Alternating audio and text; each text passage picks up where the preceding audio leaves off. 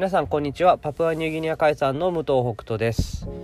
えー、映画館にね行きたいという欲求がすごく高まっておりまして、えー、まあいくつかね見たいものもあるんですけどもやっぱり一回こう行き出すとなんかいいですね。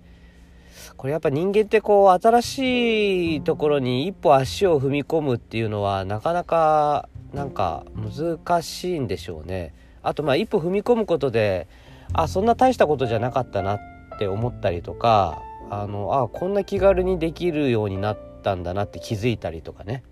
うん、映画館なんか特にやっぱ昔とねだいぶ違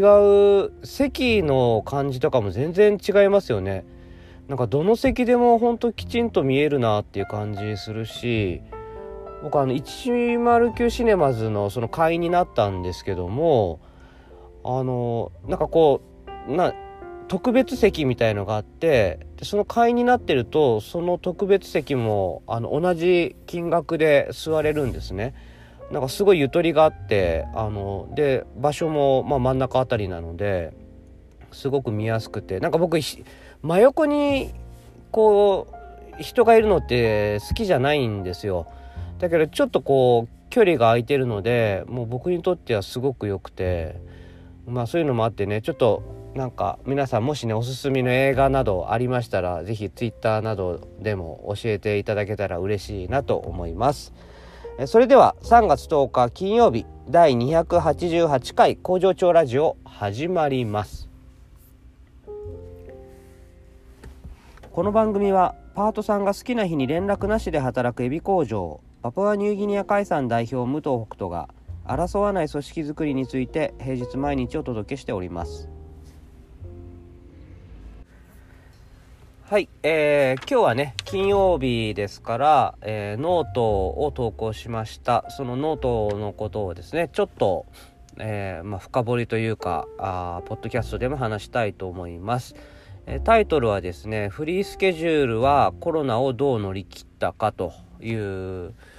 タイトルですうんと今までねあんまりあのこのことについては触れてなかったなと今更ながら思いまして結構聞かれることではあるのになぜかね多分ポッドキャストでもコロナの時にどういう対応したかとかね多分話してないと思うんですよ。でまあそれはねあの理由としてはまあ今あそうかってちょっと思ったんですけどもあのまあ、まずねその2020年の3月ぐらいのあのうちのミーティングの動画を見たらですねまあそのぐらいに大体コロナってなんかこう騒がれ始めたなという感じで僕は認識してるんですけどもあのまあミーティングでもなんかマスクつけたり外したりみたいな感じでで学校の一斉休校があるかないかみたいな違うのあるかないかじゃないな多分あるから、えー、そこに対して、まあ、学校が休みになったら休まないといけないので、えー、そこに国が助成金を出すっていうのをやっててあそういえばそんなのあったなってちょっと思い出しましたけどもまあそんな時期ですよね。でまあ学校ね休校になればまあ普通に考えて、えー、パートさんで働いてる人っていうのはね子育ての最中の人が、まあ、比較的多いですから、まあ、休みの人が増えてくるだろうと。でそこにねうちみたいなそのフリースケジュールという、えー、ね、連絡なしで休めるっていうやり方っていうのはこれはやばいんじゃないかとあみんな心配するわけですよ。誰もね来ない日とかがねあの出てくるんじゃないかと、まあ、誰も来ないことはなくてもねあのかなり少ない日が続くんじゃないかと。大丈夫かパプアニューギニア海産はと。あのまあ確かにねいろいろとあの心配していただきましたしいろんな助言いただいたり。でその中でやっぱりねどうしてもこのまあその時ぐらいはねシフトを組んだらどうだみたいなね話もあったんですけどもでもそのやっぱり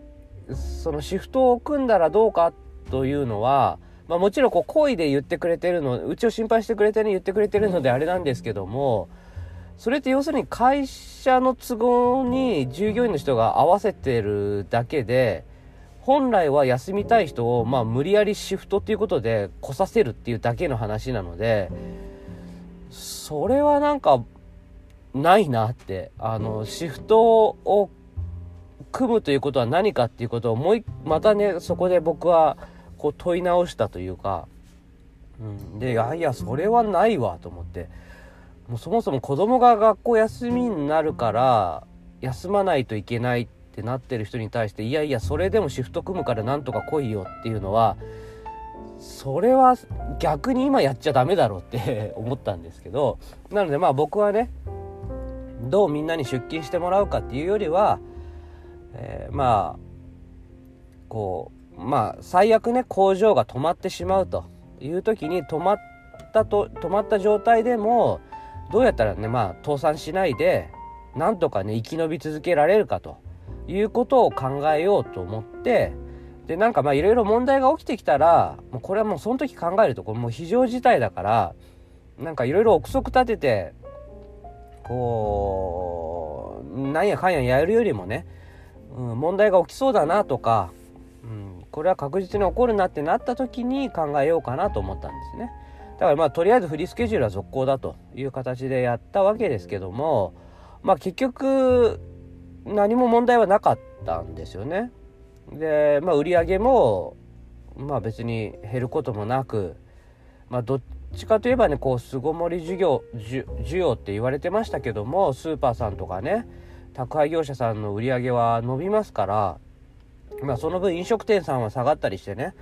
あの大変だったと思うんですけども、まあ、ただうちの売り上げとしては、まあ、減ることはなくどっちかというとちょっと伸びてるという形の中で、えー、出勤数、まあ、出勤数どうかっていうよりもまあ欠品はなかったですね。で土日とかも別に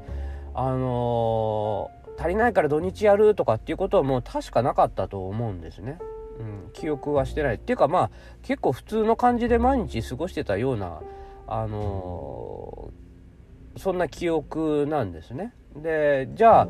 フリースケジュールでね何かこう対策をしたのかと。細かいね何かあの変更とかねその時だけのことをやったのかというと実際は何もやってないんですよ。もう一切あのいつもと全く同じのをただやってただけですね。うん、それで結局今まで来てるんですね。だからまあその最初のとこの話に戻りますけどだから僕多分言ってないんですよ何にもしてないからあのー、フリースケジュールのここをちょっといじりますとかがなかったから別に普通にずっと過ごしてるから言うことないからただ触れてないんだろうなっていうことで、うん、だからまあ今回はね何も変えなかったんですっていうとこにあ触れてないから触れておこうと思って書いたんですけどでもやっぱこれってすごい重要だなってね書きながら思いましたね。これそのやっぱねフリースケジュールが何で成り立つかっていうところの本当の根本的な本質のところがやっぱりいいんだっていうことの証明になってるんですよ。あのまあこれいつもと言ってること同じになりますけどフリースケジュールっていうのはいつ働くかっていう意識になる。でシフトを組むっていうのは要するにいつ休むかいつ休めるかなって常に思っててなんか働くことがまるでマイナスかのように考えちゃうわけですよ。休めないからなかなか。だけどフリースケジュールの場合はもういつでも休めるからいつ働くかって考えるんですよね。いつ働こうって自分で。でそれを僕らはずっとやり続けててまあ、コロナが始まった頃っていうのは、まあ、大体2020年だとすると7年間ぐらいもうすでにフリースケジュールをやってるわけですよ。ですから僕らの頭の中っていうのはどう休むかじゃなくてどう働くかっていうこう思考にもう脳がなってるんですよね。でその状態でコロナ禍に入っていったと。だからこううんとねシフトを組んでると働きたいと思ってもシフト組組まれてない日は働けないじゃないですか。だから働きたいっていう意思がある日も働けないっていうのがシフトを組むっていうことなんですね。でシフトを組まないフリースケジュールっていうのは自分が行きたいって思った日は全部出勤できるんですよ。でこれって要するに働く日数の分母が増えてるだけのことなんですよね。そしたらその一人一人の出勤しようとその出勤できる日っていうのが増えてるっていうことなんですよね。そしたらそりゃ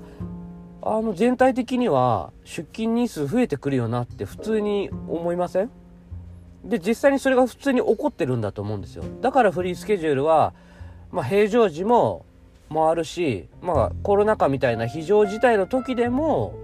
そのみんながいつ出勤するかっていうところを基準に考えて出勤できるところをみんなが出てくる。そうすると意外に人数足りるよねっていう感じになったっていうのが結果なんだと思います。これねうんその分母が増えてるなっていう感覚っていうのが今回僕初めて持ったんですよ。そのでシフトを組むっていうのを分母を減らしてしまってるっていうねここねものすごい大きいことだなと思いまして、うん、ここはねちょっとこれから声を大にしてね言っていくべきことかななんていうふうにあの思い思いました。えー、きっとですねこれからこのことをね何回も何回も言うと思いますので皆さんどうぞ覚悟をしてください。それでは最後に本日の出勤人数の報告です。パート3社会保険加入4名中3名未加入18名中8名合計22名中11名工場勤務の社員3名は全員出勤です。では皆さんまた来週。バイバイ。